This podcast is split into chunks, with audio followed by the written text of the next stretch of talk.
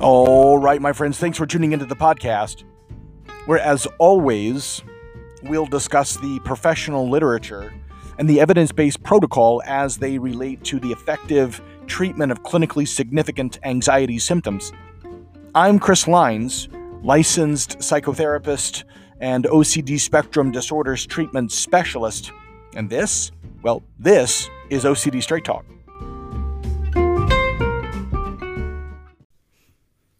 This podcast is made possible by NoCD. NoCD offers effective, affordable, and convenient OCD therapy. NoCD therapists are trained in exposure and response prevention, or ERP therapy, the gold standard treatment for OCD. With NoCD, you can do virtual, live face to face video sessions with one of their licensed, specialty trained therapists, and they accept most major insurance plans. To find out more about NoCD, visit nocd.com. That's N-O-C-D.com to book a free 15 minute call. For people in the state of Kentucky, you can go to kentuckyocd.com. That's K E N T U C K Y O C D.com and book a session with me.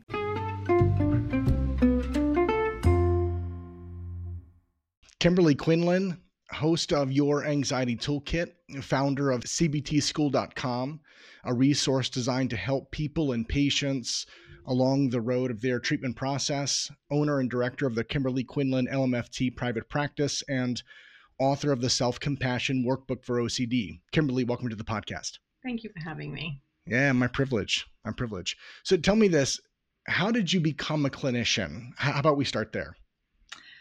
Um, I was a personal trainer. I had an eating disorder.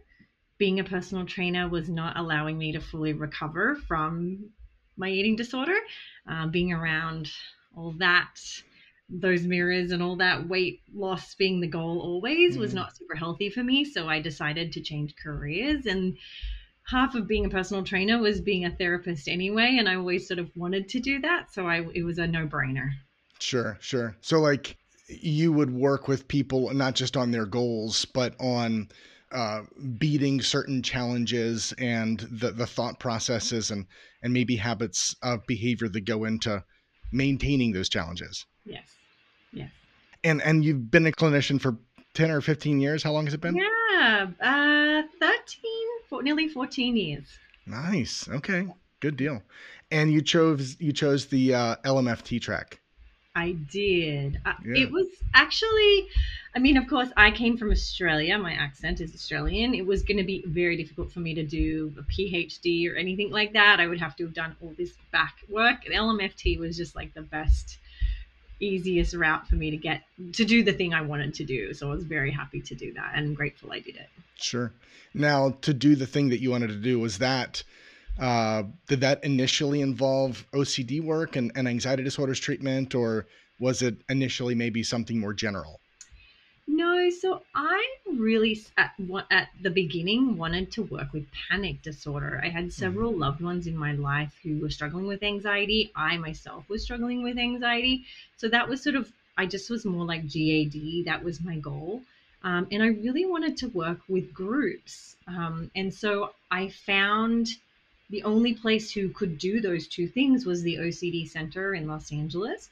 And they were the ones who had a really great opportunity for an internship. So I thought, you know, I'll take it.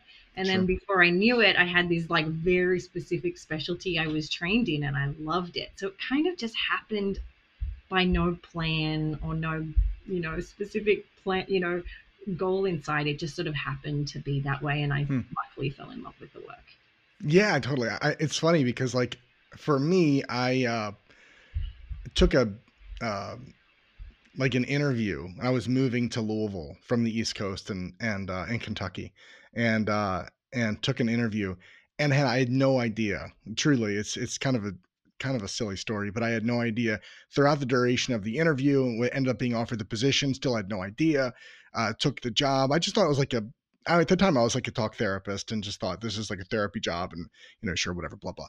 So you know so I took the job and and then it's like my my first I think it might have been my first day, surely my first week. I was a um, I was a Confederate. I was uh, uh, sort of a uh, sort of defining that word. I was someone who who uh, was uh, uh, something of a, of a of an actor in an exposure uh, for another person. Uh, in any case, so I find myself on this like on this gay date, right? And and, and I, you know, I, I I still was really new. I had no idea really what I was doing. I didn't really know what an exposure was, and so it was you know sort of welcome to to OCD work. And here I am. I I had uh you know applied for this job with no idea really what it was, but and then like you, totally totally fell in love with the work. I had been interested in anxiety work, I guess. Um, probably more overwhelmed by it than interested, but you know, and then thrown in neck deep. And yeah, in any case, so you um, sort of doing your training at it's it's in LA. It's the it's the OCD treatment center. What was it? OCD Center of Los Angeles. Okay, yeah. So you did your training there and fell in love with with all things clinical anxiety. Yeah. Nice. And Nice. all things CBT and exposure too. Fuck yes, yes. Yeah. For me, like I, I was not, I was not a CBT guy at all before Louisville, right? I mean, I brought like all things psychodynamic theory and emotion focused Mhm. therapy. You know, I was damn good at it, I guess. But, uh, but I really, I wasn't getting anybody better in terms of OCD eh, before before that stuff. So through school, was there a modality that you were really passionate about before CBT, before uh, anxiety work, or was there something you really loved to do before this? Well, my by default, again, my first elective was a CBT course. Um, and I was so excited about it. I mean, the professor was so inspiring the way he talked about helping people and so forth. And then I went on to like take other electives in other ones. And every single time I took other modality electives, I was just like, no, it's still not my jive. It's still great. And I think cool that they have them, but more the way I think and I make sense of the world. That was by far the way I wanted it to be. And so, yeah, again, fell in my hands that that was right off the bat the first thing that I came to me and loved it. It, it just makes sense to me. I, it's the way that I think. So it really helped me and helped, and now helps my patients. Yeah, sure, sure. Yeah, I mean, I look back on those days before I became an OCD therapist, and I mean, to this day, I really love doing talk therapy. Uh, I really love sort of uh, helping people to uncover and explore um, previous experiences and and how those experiences affect their their conceptualization of the world uh, and their place in it today. Uh, you know, connecting with them and, and helping them to feel understood and and all those things. But there is something to the the brass tacks and and the the roadmap of working the behavioral patterns and identifying targeted uh, behavioral choices that are we might say maladaptive or unhelpful within that uh, uh, symptom system and changing those and watching people begin to really take control and make progress big deal big deal For sure. For Yeah. sure. Yeah. Uh, so speaking of behaviors do you incorporate any sort of cognitive strategies or techniques into the exposure and response prevention piece or the ERP uh, uh, dynamic, generally speaking. It very. I'm a very. I guess the word is intuitive therapist, meaning I follow an ERP model and a CBT model, and I try to gauge based on the client what I think they need. And I'm usually checking in with them on what they think they need. I tend to be more behavioral, but there are often cases where we need to slow down and look at some of those cognitions, particularly if there's someone who is heavily critical of themselves. You know, and I want to sort of also notice um, and discuss is like a lot of it is psychoeducation, not cognitive so much, but me actually giving psychoeducation um, as a form of cognitive therapy in some respects. You know, like about understanding how the brain is reacting or understanding why their brain is you know having anxiety about certain things and what's going on in their brain so i do a lot of that psychoeducation as a huge part of treatment as well um, you know i think it depends on each patient again no one patient has ever been the same and i think i'm okay you know checking in with them assessing them, deciding whether they need more cognitive than they need behavioral. I mean, again, I'm a I'm a huge believer in really identifying what someone is avoiding and getting them back to, you know, the behaviors that they would function functionally need and that usually takes some behavioral work but i'm okay to do some cognitive work if need be to get them there mm-hmm, mm-hmm. and so kind of jumping back a couple of seconds in what you said uh, the term psychoeducation by that you're you're sort of pointing to uh, statistics and, and research studies and and neurology that is to say the function of the brain and and, and helping people to understand specific pieces uh, that are empowering them ultimately to making the next steps and and and beginning to uh, reduce symptom severity through the behavior pieces that you were talking about.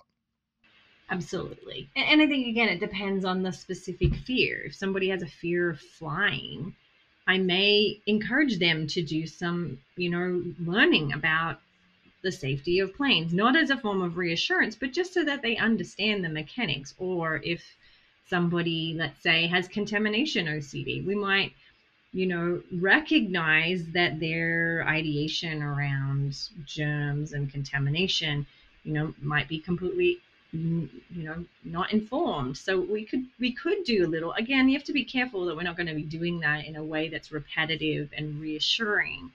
Um, but many people who have phobias uh, you know general anxiety do require some reality testing or some fact checking in some degree and I, I think that that's that's interesting because like lots of patients will sort of object when it comes to uh, exposure work and and um, and working to specifically working to stop compulsions.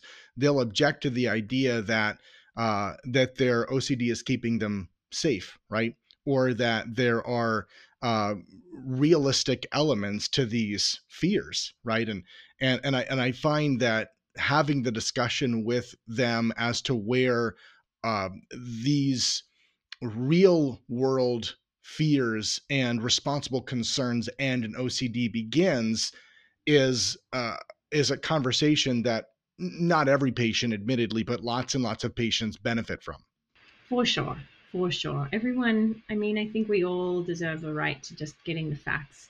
Um, but again, we still have to be careful and understand the mechanics of how particularly if you have a more obsessive compulsive brain like sometimes the facts mean nothing and your ocd brain still wants certainty and we have to accept a degree of not having that certainty and we can use tools to help them manage that so yeah absolutely yeah, and they'll want to talk about likelihood and all that bullshit, and you know, yeah. of course, where where that ends is is the same place that it begins, which is, well, I don't know, right? Yeah. I mean, we can talk about, you know, it's eighty percent likely that this or that's going to happen, or it's very unlikely that I've actually been exposed to whatever it might be. But again, yeah. in terms of what the future holds, and and um, and whether or not I'm going to have to face whatever fear it is, right? Is it remains unknown, and so to be able to accept that uh, and identify and stop compulsions amidst the uncertainty is is really a a helpful and and advantageous uh, uh, thing for for patients to do. Yeah, for sure. And and that's interesting too because like going back to the cognitive piece, there's lots of of OCD therapists that would uh, that would disparage the idea. Uh, John Grayson's uh, uncertainty concept, right? Uh, lots of clinicians that would, uh, that's not something that I'm going to do with patients, and that's not something that uh, some some clinicians might even might even refer to the usage of uncertainty in the clinical process as nonsense. Uh, I, I wonder if you could talk about why it is that you find uncertainty to be helpful, even necessary for patients. Well, my view, the way that I conceptualize it is everyone is in a case where they don't know what they don't know, right? Like uncertainty is a normal, natural part of life. I work from more of a mindfulness perspective, which is the acceptance piece of Grayson's work, which is accepting that it is what it is. And in so many cases, I don't have certainty about what the client has uncertainty about either, right? Like, and I think of it through the lens of more the experience of uncertainty. Not, not, I don't really get on the bandwagon in terms of like, you have to be uncertain, you know, and uncertain of the worst case happening. Like, yes, that's true. But I'm more interested with clients about like, what does that feel like to you? What is it about the experience of uncertainty that you're not willing to have? Because it's here, you're feeling it. You're feeling you and again, I would go on to say is most clients with anxiety, it's not just uncertainty that they don't like. It's that they're having anxiety in association to that uncertainty, which is really setting off alarm bells in their brain. So for me, we could call it bibbity bobbity boo, in my opinion. I, I'm more interested in what is going on for you in your body that you don't want to feel and that you're pushing away. And in effort to push it away, you have to use these safety behaviors which make it worse. Um, let's talk about what that. Let's talk about that. Let's look at why you frame this as un- intolerable or undoable and let's move towards what do we need to do in your specific situation to get it to where you aren't running away from this human experience. Um, and by the way, the the behaviors, the safety behaviors, the rituals, the compulsive patterns, whatever language we're using, they don't reduce and they certainly don't eliminate uncertainty. You know, it was there before we were concerned about it. It's here now, regardless of what we do in terms of the the time consumption of compulsions and and our our determination or tenacity relative to engaging them, it's still here and it's always going to be here. Right. And so working to not just acknowledge that, but even use the uncertainty as something of a of a tool that will help us to see the logic in abandoning compulsions because again they don't change uncertainty they don't change the future. Uh, you might say well they reduce the likelihood but again what does that mean and how are we going to measure that? We're ultimately still left with the same thing which is i don't fucking know. I don't know what's going to happen. Exactly. Now i always find this this interesting to talk about. I hope that it's all right that i'm asking you kind of, something of a of a background and personal question. Is there a supervisor or someone clinically for you that uh, that really left a mark? Someone that you look back on and you say, this person helped maybe in a significant way, maybe in an insignificant way, uh, to shape me as a clinician. Not not so much as a person. I don't mean to say that broadly, but but in terms of the person that you are sitting in the room with the patient when when he or she is is in intensely symptomatic is there a person in your past that you sort of think back to and say uh, this tool or that strategy uh, this sort of uh, style uh, is mine because of this hmm. supervisor uh, supervisor I had a supervisor at the OCD Center of Los Angeles. His name was Tom Corboy. He taught me everything I know regarding the foundations of ERP and CBT. So no brainer. He was my supervisor. He sat with me for my entire internship. I only had an internship at one place and it was specializing in this one specialty, these these sort of cluster of, of diagnoses. So for sure. Um, but that was the nuts and bolts. On top of that are many layers of influence. Um, I was a traineeship. I was in my traineeship with Jon Hershfield. We were interns together. He we consulted all the time. He was huge. Stacey Kuhl Wochner was another person who was an intern with me, and you know I watched them in supervise group supervision ask their questions, and that was so influential to me. But then much bigger than that, or as in addition to that, as much as that, is people like Tara Brach, who is a mindfulness teacher, literally shaped my own recovery and my own recovery is a lot of the lens in which I treat my patients. My own therapist uh, at the time was a huge impact on how I actually sit with patients and they ask the questions that I ask. So it's multi-layered. Sure. Yeah. Yeah. And I mean, I think that that these people they, they are in some real way they're they're building blocks of who we are as clinicians uh, you know, I, I think of my own training and my own supervision.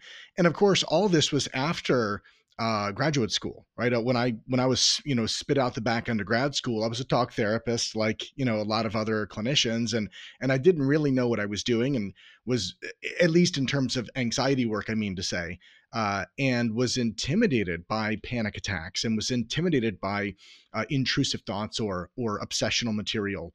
Uh, really, really nervous, and and that was something of an ironic experience, I guess, sitting with an anxious person. But I mean, totally, I think that looking back, the, these can be really, really profound experiences. Uh, and uh, to to reference again your podcast, these become uh, tools in our in our kit. These these people and the conversations that we've had with them.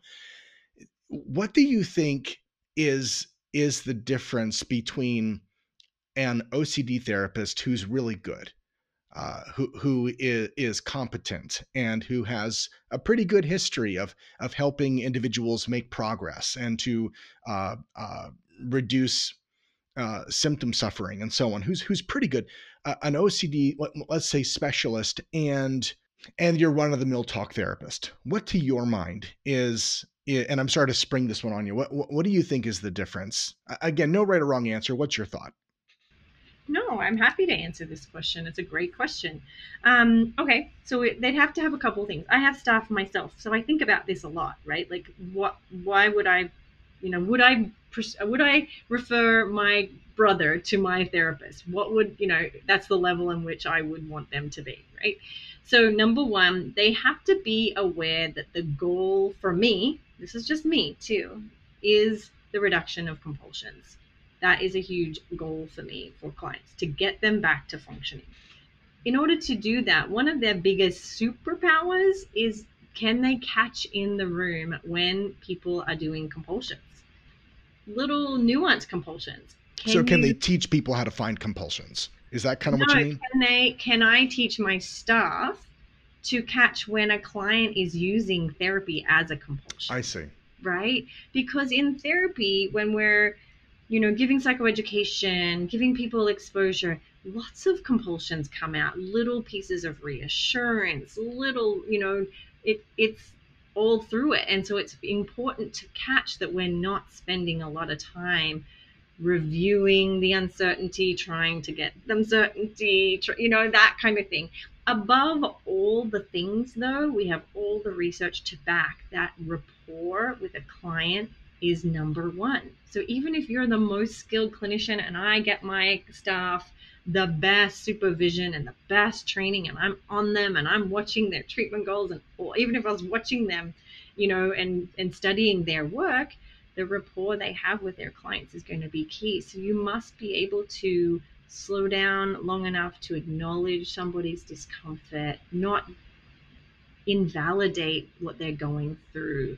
Um, you know, provide for me a lot of what I will talk with my staff about is we're also there sort of as marketers for this treatment, meaning we're here to encourage them and give them some faith that they can recover. We're there to keep cheering them on and, and saying, you can do this. Because so often our anxiety will te- teach us or tell us, you can't do this. This is too mm-hmm. hard. Give up. So where they're cheering them on, saying, yes, you can, and so forth. So there's so many layers to being a good therapist. Um, for the people who are new, let's say maybe you're listening to this and you're feeling overwhelmed, these are skills that you develop over time. And even just having a little bit of each can be very valuable for a client. Very good. So I think that there, and I've, and I've been thinking about this a fair amount lately. I, I'm not quite sure why it's been heavy on my mind well, okay, I do have some idea, but I'll keep that to myself. Uh, I, I have this this thought that there's a difference between the skill set that we have as therapists uh, and the, the processes and the strategies that we use and that we work to teach patients and and that we're walking patients through for the purpose of symptom reduction and and so on and the skills that we use as podcasters right? And that there's that there's a difference between these these skill sets. Uh, so let, let me let me ask you this. How did you get into podcasting? Like how did my anxiety toolkit begin? What's the story? So i had got my own practice in 2016 um, to be honest, I just needed a way to get the website out there as a marketing thing. And I thought this was a great way to do it. I didn't want to buy Facebook ads and I didn't want to call every doctor in the neighborhood. And I thought it would be fun. Um, I like talking. That's my thing. Um, and I like talking without video. Not that now I'm very good at video, but in 2016, video was not something everyone was doing.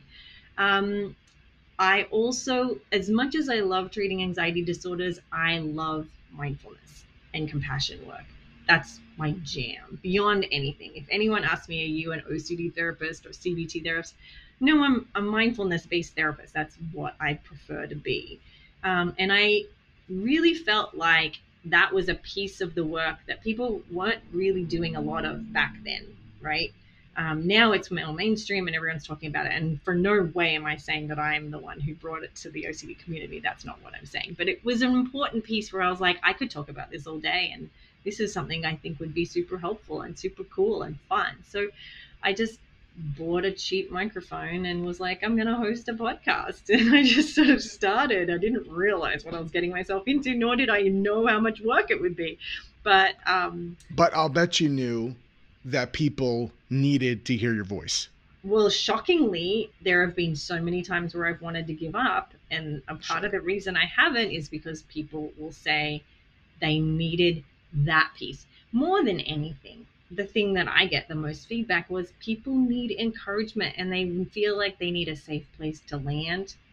And that's sort of what my podcast specializes in is like a lot of validation, a lot of encouragement, a lot of gentle support, um, compassion, some right. tools here and there. That's it. Well, the truth of it is like lots and lots of people have been there, done that with therapy right? Mm-hmm. I mean, the, a lot of the people listening to OCD straight, uh, straight talk will write in uh, and will say that, well, I'm not in therapy. Uh, I've been in therapy before, but I'm not in therapy now, and they'll kind of express why that is. And and more often than not, it's because they tried it. Uh, I'm not sure the specifics of the story in every case, but they tried it. They didn't make progress. Maybe they tried it again, maybe even again, and eventually they sort of gave up on the idea. But then there's these podcasts and there's these self-help books like like yours and and others, uh, uh, John Abramowitz and, and and John Grayson, and you know, there's there's tons of these really helpful texts as well as these podcasts that are specific and that are practical and that are rife with techniques and and strategies. Uh, so yeah, I mean, I, and you started, you said back in 2016. That was four years before I started OCD Straight Talk, and, and I feel like, you know, um, I don't know what I was to say, uh, but I mean, so you've been doing it a long time. You, you've you've helped unquestionably lots and lots of people. It, I, I will also add it's a lonely process, right? Like I, I'm hoping I've helped a lot of people. The the thing about podcasting is you're talking to them into their ear, but you actually have no idea who's listening. Right. You have no face to the name. You don't know their name. You don't you you know the downloads, but you don't know where they're coming from. So it it is quite crazy when someone says like, "Oh, you helped me," yes. Um, because usually when you help someone there's a face and you can see their facial expression and you give each yeah. other a hug and it's it can, it's just not that yeah. it's a one way one way exactly one way and so there's this there's this dialogue element where you can talk about the specifics of the problem and you can get into uh, what the anxiety is about in terms of the uh, the the obsessional material or the thoughts that are eliciting the anxiety you can talk specifically about the compulsive responses and and really begin to unearth what's happening for him or her but all of a sudden, yeah, I think that that's one of the pieces that I'm trying to point to in this question of the, the distinction between skill sets. Like, I'm really comfortable, as I'm sure are you, talking with people in the room who are dealing with intense symptoms and and ongoing long-standing debilitating problems and helping them to make uh, progress real measurable progress and in a time limited kind of way i mean i'm i'm comfortable there but yeah, when you're talking about a podcast, it's like, yeah, sure, I'm going to get into all this shit and all this like all the heaviness of all these like sexually taboo fears and and all this, you know, all these things that people. Some of it is really, really uh, intense to talk about I think the word would be monologically, you know, like by yourself. And like you say, I don't know who's listening to this, and I'm gonna talk about, you know, like like dicks and and and you know all the shit. You know, it's, it's like it's intense, you know. And I think that there's that there's something to be said in terms of creating a, a podcast that's meaningfully helpful to people in general at the same time talking about specific stuff. Well, and that's why I'm so grateful for you, for example, right? Because my podcast isn't a lot about dicks, right? Like I'm, I'm more general. I, mine's you're, you know, but we need yours and other OCD podcasts that go deep into subtypes and things. People are always asking me, like, can you do a podcast on this? And I don't do that because not because I'm against it. I mean, everyone knows, and I talk about examples during it, but a lot of it is because I'm talking to a broader audience, you know, in a broader way. Thank God for the podcasts that are talking about, you know, dicks and guns and all the things. Like, thankfully, you're doing that work. And I think it's great. When I first started, it was mine and Stu Rouse, the OCD, you know, that was it now there is a handful of OCD podcasts going into the deep stuff, and clients will tell me, like, oh my goodness, I thought I was literally the only person on the planet. Yeah, yeah. But then Chris came on and talked about dicks, and that's exactly what my obsession is. Thank God for Chris. Sure. Yeah, I, I, hear you. I hear you. And that's, yeah. I think that that's no, another one of those things that when you say anxiety has a way of telling us that, you know, we're not going to win, it's too strong, it also has a way of alienating us, right? And making us feel like we're alone and we're by ourselves and we might as well give up because there's nobody coming to help us. And, you know, that, that, that kind of bullshit. So, uh, awesome. Awesome. Kimberley Quinlan, very, very uh, great to have you on. Thanks very much. Thank you for having me.